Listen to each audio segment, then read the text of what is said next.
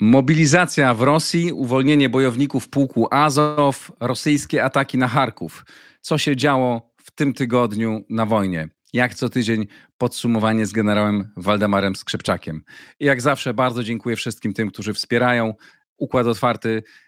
Dzięki wam mogę to robić. Dziękuję bardzo mecenasowi Układu Otwartego, firmie MW Kancelaria Doradztwa Restrukturyzacyjnego, która zajmuje się pomocą dla firm w trudnej sytuacji finansowej. A teraz łączę się z generałem Skrzypczakiem.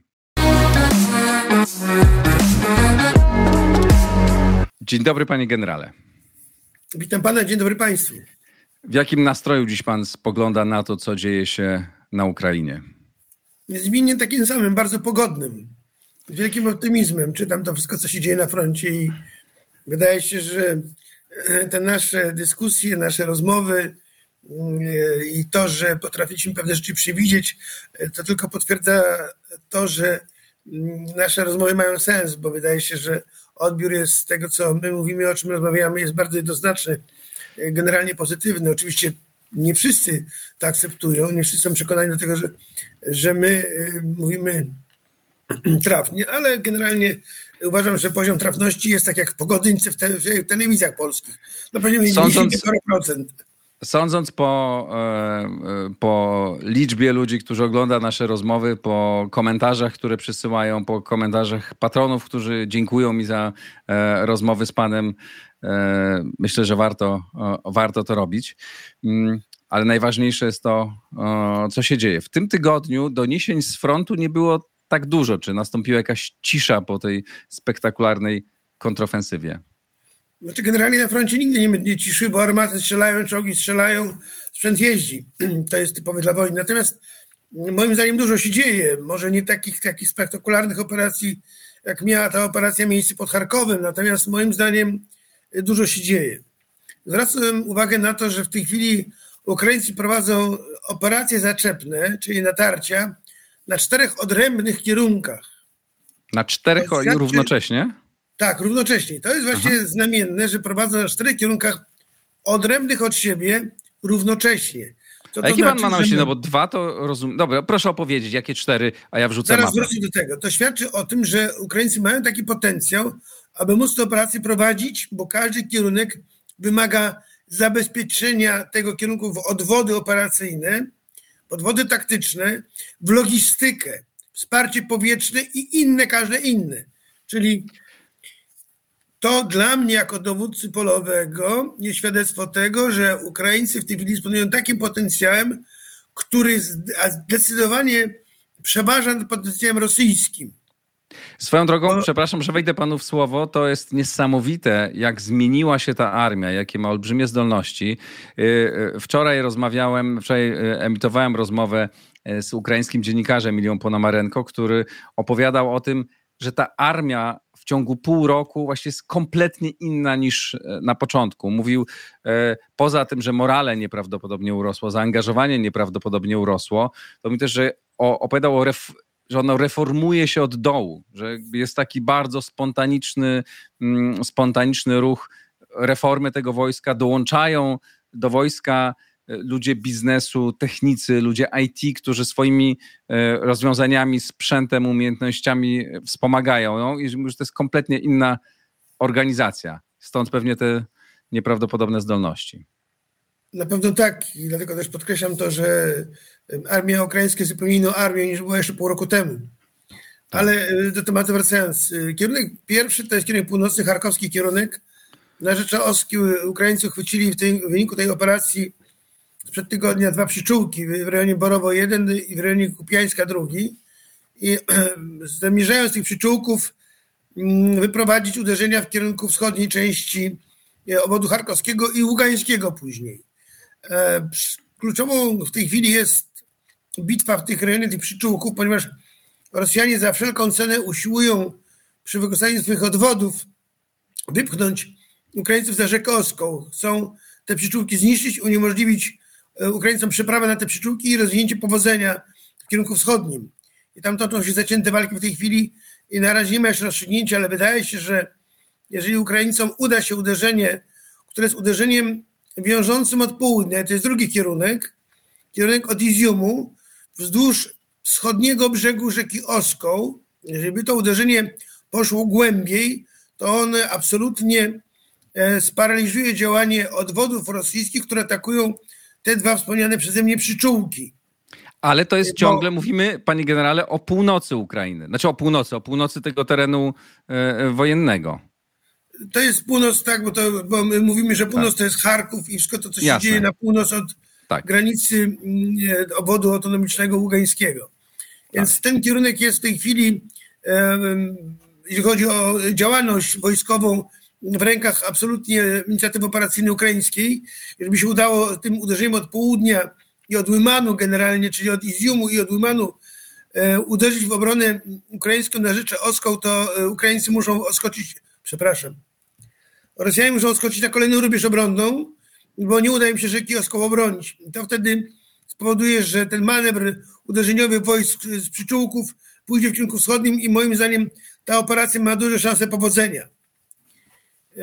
Z kierunku Łymana, jeżeli by się udało rzeczywiście przełamać, czy zdobyć Łyman, choć moim zdaniem trzeba go ominąć, nie trzeba go zdobywać, bo wikłać się walki miejskie, jak to byli Rosjanie w Siewierodońsku czy w Mariupolu, to strata czasu i strata potencjału wojskowego. Zatem trzeba to miasto omijać i iść dalej w kierunku wschodnim i pójść w rejon obwodu ługańskiego i zagrozić wojskom rosyjskim, które się bronią na Siewirskim Dońcu w rejonie Lisiczańska i w rejonie Siewierodoniecka i wyjść w kierunku na Ługańsk, co absolutnie pozbawi armię rosyjską, która naciera ze wschodu, zdolności do prowadzenia operacji, bo na tym kierunku, na południe od Siewierodoniecka i Lisiczańska, Rosjanie nieustannie szturmują w kierunku Bachmutu.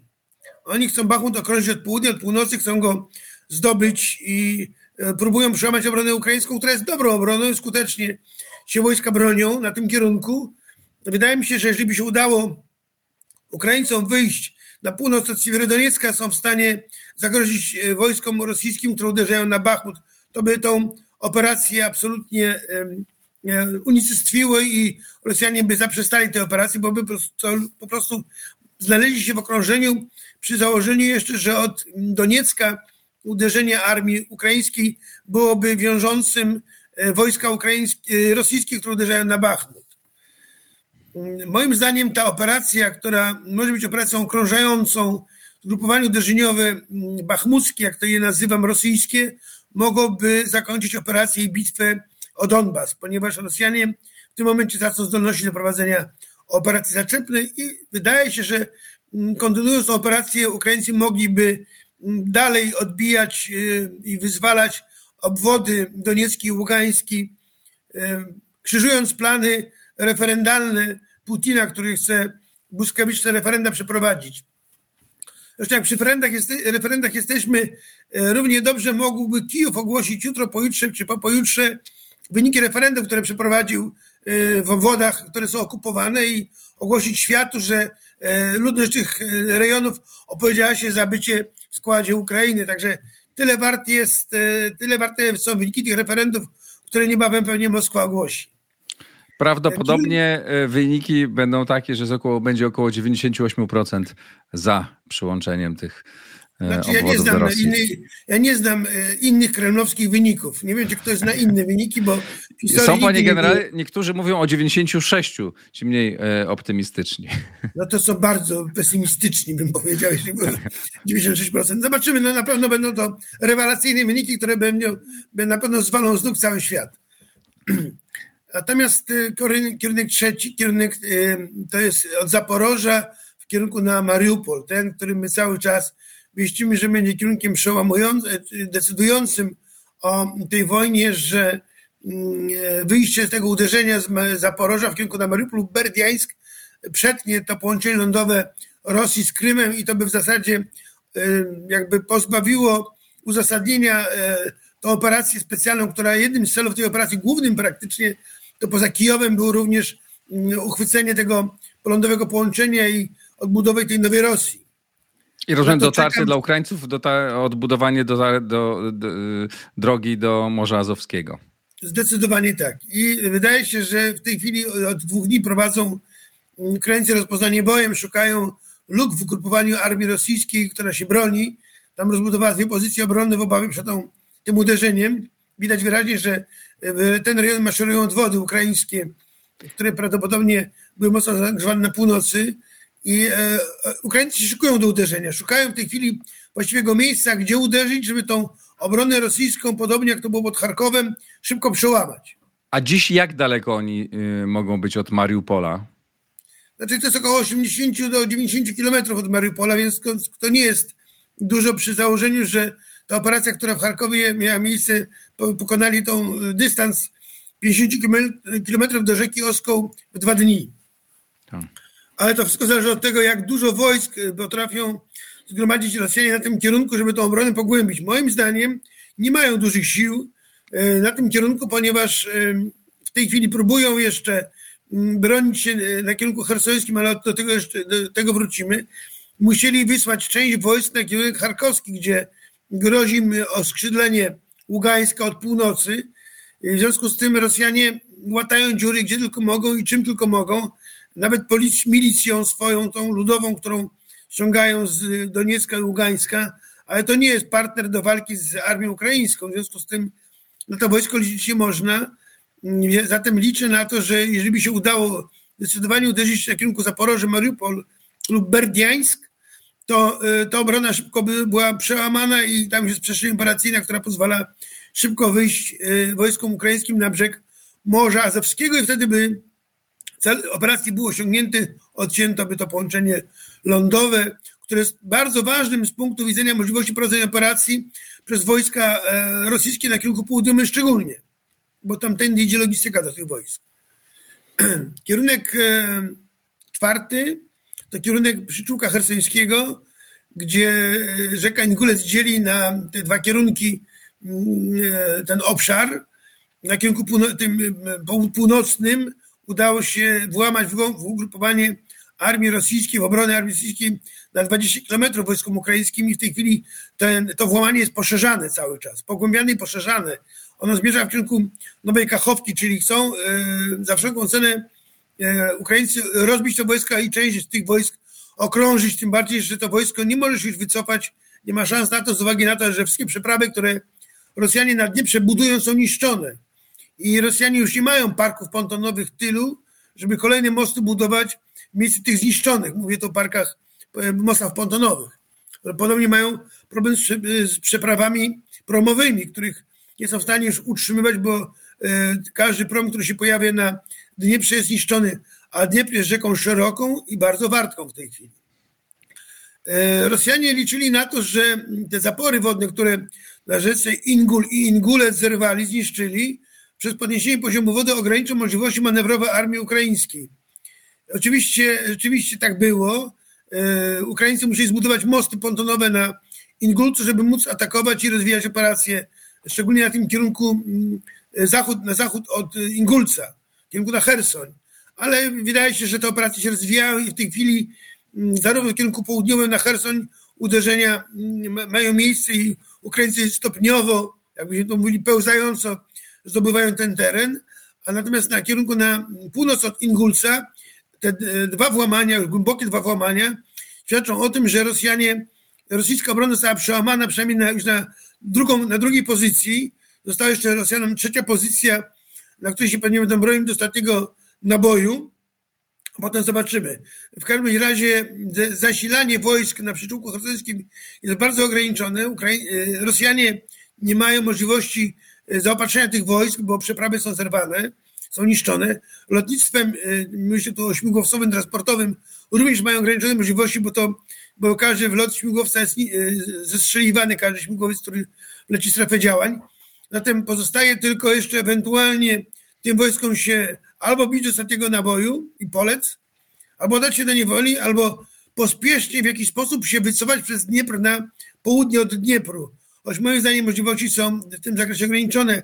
Stąd wydaje się, że ta obrona, którą budują na rubieży południowego brzegu Dniepru Rosjanie, ma służyć zatrzymaniu tej ofensywy ukraińskiej, która idzie od północy. Zakładam, że jeżeli by się udało to uderzenie od Zaporoża na Mariupol, Operacja obronna na Dnieprze też legnie w gruzach, ponieważ te wojska, które będą ją organizowały, będą zagrożone działaniem od tyłu. Tym bardziej, że w tym rejonie, a szczególnie południe od Dniepru i w rejonie Chersonie, bardzo aktywna jest partyzantka ukraińska.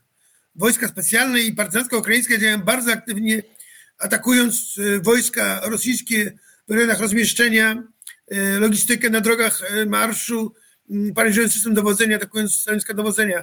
A tym tam mają Rosjanie poważną przeprawę z partyzancką ukraińską, która moim zdaniem rośnie w siłę i aktywność będzie rosła, szczególnie w tych terenach, na tych terenach, gdzie zamierzają Rosjanie przeprowadzić quasi-referenda.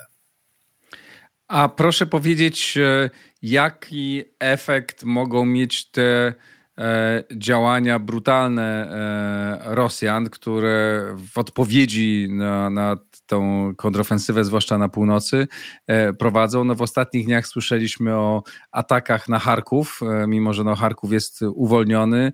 Rozumiem, są ataki rakietowe i miasto i okolice zostały podobno mocno trafione. Czy istnieje pańskim zdaniem możliwość i mają potencjał do tego, żeby próbować odbić Charków? Moim zdaniem nie. Oczywiście. Moim zdaniem nie. Rosjanie mają teraz problem, żeby załatać dziury w ugrupowaniu obronnym wzdłuż linii frontu. Mają w tej chwili, moim zdaniem, duże problemy z zatrzymaniem ofensywy czy ataków armii ukraińskiej, bo przecież te ataki mają miejsce na 4 kierunkach jednocześnie. To są wcześniej, jeżeli Ukraińców stać na to, mają potencjał, żeby takie działania prowadzić na 4 odrębnych kierunkach, to teraz Rosjanie szukają rozpaczliwie wojsk, którymi mogą na tych kierunkach rozbudować obronę, pogłębić obronę. Nie ma takiej możliwości. Rosjanie nie mają takiej możliwości, bo nie mają odwodów operacyjnych. Ta mobilizacja nie zmieni obrazu sytuacji na dzisiaj. I moim zdaniem Rosjanie mają poważny problem z utrzymaniem obrony na tych pozycjach, na których się przygotowują, żeby ją prowadzić.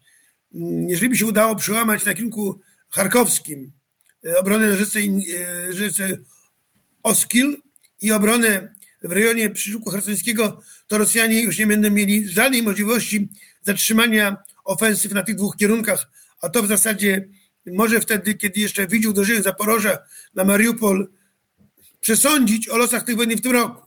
Może na pewno nie ją zakończyć, bo Rosjanie na zakończenie wojny się nie zgodzą. Oni liczą, że ta mobilizacja, te 300 000 żołnierzy zmieni obraz sytuacji. Nie, już się zmieni. A kiedy ta mobilizacja może odnieść jakiś efekt? Znaczy ile trwa, załóżmy w tempie super przyspieszonym, organizacja, przeszkolenie, wysłanie żołnierzy na miejsce? Ile to może zająć? Znaczy wie pan, zależy jaki wariant Rosjanie przyjęli. Oni są w rozpaczliwej sytuacji. Być może sięgną do wzorów z epoki Stalina, kiedy 2 tygodnie żołnierza szkolone wysłano go na front. I pod lupy żołnierzy Wehrmachtu.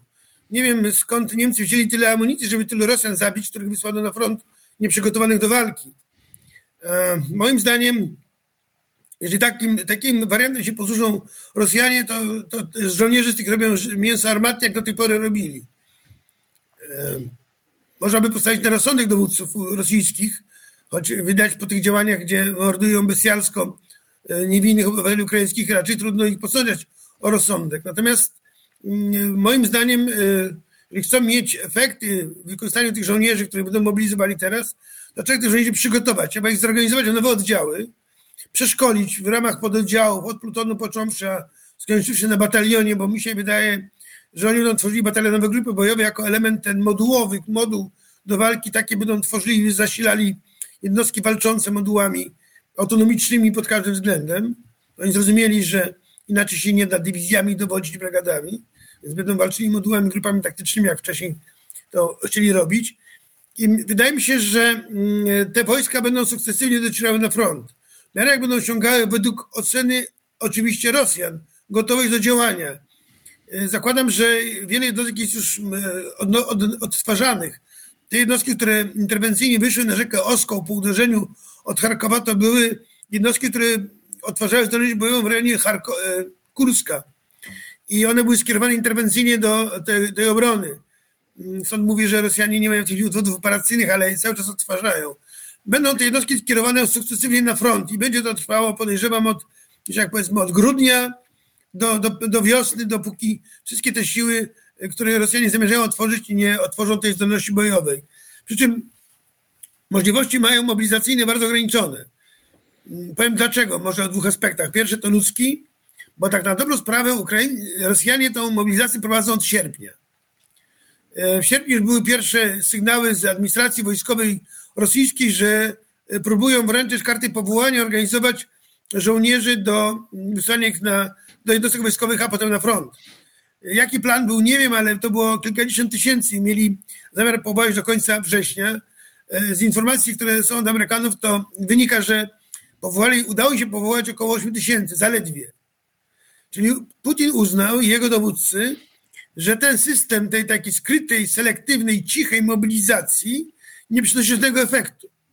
Stąd ta decyzja o mobilizacji, tej częściowej mobilizacji. Ale proszę zauważyć jedną rzecz bardzo istotną. Czym tę decyzję, ten dekret o mobilizacji poprzedzono? Kilka dni temu Duma przyjęła ustawę restrykcyjną, taką ustawę karną, która definiuje, za co obywatel może być ukarany karą 10 lat więzienia. Między innymi za uchylanie się od służby wojskowej, nieprzyjęcie karty powołania do rezerwy lub jakąkolwiek, podejrzenie jakąkolwiek dezercję, o dezercję w ogóle. A zatem te dwa dokumenty sobą korespondują. Ustawa o restrykcjach odpowiedzialności w przypadku niewyrażenia woli bycia żołnierzem rezerwy i druga, dekret o mobilizacji. Czyli teraz stworzono ten dekretowy warunki do tego, żeby zmusić obywateli Rosji do tego, żeby chcieli być żołnierzami. Czyli to można powiedzieć, to jest branka, tak jak to było u nas w 1863 roku, czyli na siłę branie obywateli do wojska i teraz obywatel ma do wyboru. Idę do wojska, idę na wojnę, zginę na wojnie lub odmawiam pójścia do wojska, chcę iść do więzienia, odsiaduję 10 lat więzienia, ale przeżywam. I to jest, mają taki rząd rosyjski daje do wyboru obywatelom te dwa warianty. Iść na wojnę, zginąć, i do więzienia przeżyć. Tak, jest jeszcze jeden wariant, który do wczoraj bodajże próbowano zastosować, to znaczy masowo próbowano uciekać przez granicę z Finlandią i samolotami do Dubaju, których cena za bilet, jak pokazywano, urastała do 40 tysięcy złotych za bilet w jedną stronę, bo tylu było chętnych. Są tak, protesty też na ulicach i to jest osobny temat, prawda? Jak to się stanie, tego nie jesteśmy w stanie dzisiaj przewidzieć, bo to jest bardzo trudne, ale pomyślałem sobie taką prośbę. Gdy pan mógł się postawić w niezręcznej dla siebie zapewne sytuacji, ale spróbować pomyśleć, co by pan zrobił, gdyby pan dowodził dzisiaj wojskiem rosyjskim? Co oni mogliby, co powinni zrobić, żeby odzyskać swoją, odzyskać inicjatywę i próbować jeszcze tą wojnę wygrać dla siebie? Pytam po to, żebyśmy mogli przewidzieć ewentualne dobre ruchy Rosjan.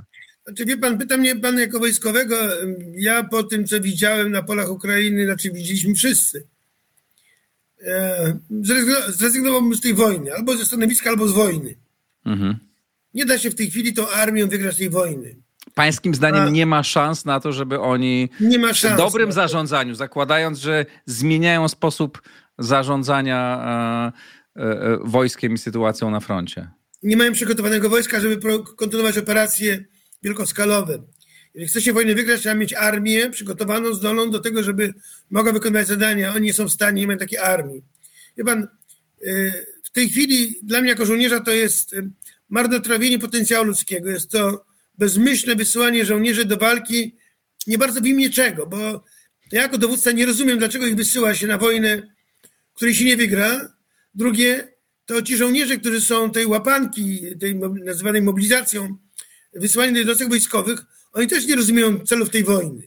Oni nie rozumieją, dlaczego się biją, a Putin i jego ekipa nie są w stanie nikomu go przekonać do tego, że jest taka potrzeba z powodów patriotycznych, że Rosja jest zagrożona. Nie. Już to minęło i ludzie tego nie wiedzą, więc stawiam się pan przed trudnym tematem, wyborem jako dowódcy wojskowego. Ja bym zaproponował politykom zawieszenie broni i powrót do pozycji wyjściowych z 24 lutego, może jeszcze na 2014 roku, szukać rozwiązań pokojowych. Bo ta wojna, widać wyraźnie, jest wojną na wyczerpanie obu państw, obu gospodarek, a wszystkim na wybicie dużej ilości ludzi w wyniku tej wojny. I dla mnie ta wojna jest nieefektywna, ona nie ma sensu, ta wojna już. Nie ma żadnego celu, a przez to nie ma żadnego sensu. No ale ta wojna nie jest zarządzana przez wojskowego, tylko przez polityka, który ma takie cele, jakie ma i prawdopodobnie będzie dążył do tego, żeby wyniszczyć Ukrainę tak bardzo, jak się da. I zapewne możemy się spodziewać ciężkich ataków, które może będą nieskutecznie militarnie, ale będą skutecznie niszczyć ludzi, infrastrukturę. Czy pan to potwierdza, że tak może być? I czy, zadam to pytanie, które już kilkakrotnie sobie zadawaliśmy, ale znowu to pytanie się stawia, czy w geście rozpaczy Putin może zdecydować się na użycie broni jądrowej? Znaczy przede wszystkim, wie pan, to co pan powiedział o tych uderzeniach na miasta, infrastrukturę, to jeszcze raz udowadnia bezsens tej wojny. To po pierwsze. To prawda. Po drugie, mówi pan o broni jądrowej. Ja cały czas podkreślam to, że nikt jej nie użyje. Dlatego, że Chińczycy powiedzieli Putinowi już 2 razy, że jej nie używał. Między wierszami to widać wyraźnie. Biden powiedział również, że nie się liczy z konsekwencjami użycia tej broni. Myślę tutaj, że miał na myśli również być może odwetowe użycie broni jądrowej. I to, co mówiłem już kilka razy, że ja nie wykluczam, że po posiadaniu ukraińskiej armii jest broń jądrowa, do której mieli dostęp, know-how, mając elektrownie jądrowe na terenie Ukrainy, dawno mogli taką broń mieć, taką bombę zmontować. Zatem ja wykluczam użycie broni jądrowej. I Putin ma tego świadomość, że jeżeli by użył broni jądrowej, spotka się z odwetem, który równie dotkliwie dotknie naród rosyjski. I ci wszyscy, którzy są wokół niego, że tak powiem, odradzają mu to, żeby nie popełnić tego błędu. Choć moim zdaniem ci twardogowi, którzy są wokół niego, jak na przykład Szojgu, który jest cywilem przebranym w mundur i udaje generała, polityk z Bożej łaski, to oni być może chcieliby tej broni użyć, ale oni nie znają skutków użycia broni. Widzi pan, problem polega na tym, że decyzja może być polityczna, ale politycy nie znają skutków użycia broni jądrowej. Wojskowi... No, ale mogą to zrobić. Mogą. Wojskowi, którzy znają skutki użycia broni jądrowej, na pewno odradzają im takie działanie, takie użycie broni jądrowej. Ja osobiście bym zawsze to odradzał, ponieważ wiem, jakie będą skutki. Pierwsza bomba wywoła drugą, trzecią, czwartą i będzie seria różnego typu uderzeń, które skończą się katastrofą i apokalipsą na całym globusie. Na koniec dobra informacja. Uwolniono bojowników pułku Azow, wymieniono ich na zdaje się jednego oligarchę i tam i 50 innych ważni, chyba bardziej ważnych więźniów. Dobra i radosna informacja. Dobra wiadomość, tylko że szkoda, że wielu straciło życie w obozach rosyjskich i ja na tym ubolewam. Pamięta pan, rozmawialiśmy o tym temu, żeby szli do niewoli. To tylko niewielka część wróciła do ojczyzny. Rosjanie, tych, których nie chcieli wymienić, nie wymienili na pewno, a część zamordowali z premedytacją, jak to zawsze Rosjanie robią. Pamiętamy, co się stało w jednym z obozów jeńców wojennych. Tak. Panie generale, czego możemy się spodziewać w najbliższych dniach? Na pewno kontynuowania tych uderzeń na północy, w tych 4 kierunkach generalnie. Moim zdaniem, czy będą przełomy, nie wiem, wszystko zależy od rozwoju sytuacji operacyjnej w rejonie wschodniej części Donbasu, czyli tam w rejonie Bachmutu, Łymania, Siewierodoniecka. Tam wydaje mi się, że w tym się rozstrzyga to, co będzie dalej później decyzjami Ukraińców i Rosjan. Jeżeli to rozstrzygnięcie będzie korzystne dla Ukraińców, Ukraińcy pójdą dalej, pójdą na Ługańsk. Rosjanie nie mają czym obrony pogłębiać, w związku z tym wydaje się, że Ukraińcy mają na to duże szanse i dalej będą kontynuowali swoje operacje na kierunku hersońskim i moim zdaniem w ciągu najbliższego czasu, trudno powiedzieć jakiego, ale dojdą na pewno do Dniepru i wyrzucą wojska rosyjskie za Dniepr. Kierunek charkowski to przede wszystkim są na granicy z Rosją od północy i wyjście częścią wojsk na kierunek Ługańska i moim zdaniem są duże szanse na to, żeby ta autonomiczna quasi-republika ługańska pierwsza została wyzwolona. I niech tak się stanie. Bardzo panu dziękuję. Dziękuję bardzo. Za tydzień wrócimy do naszej rozmowy. Dzisiaj to wszystko. Bardzo dziękuję państwu. Pamiętajcie, jeżeli podobają wam się moje rozmowy, chcecie, żebym kontynuował, rozważcie wsparcie Układu Otwartego w serwisie patronite.pl. Dzięki, do zobaczenia i do usłyszenia.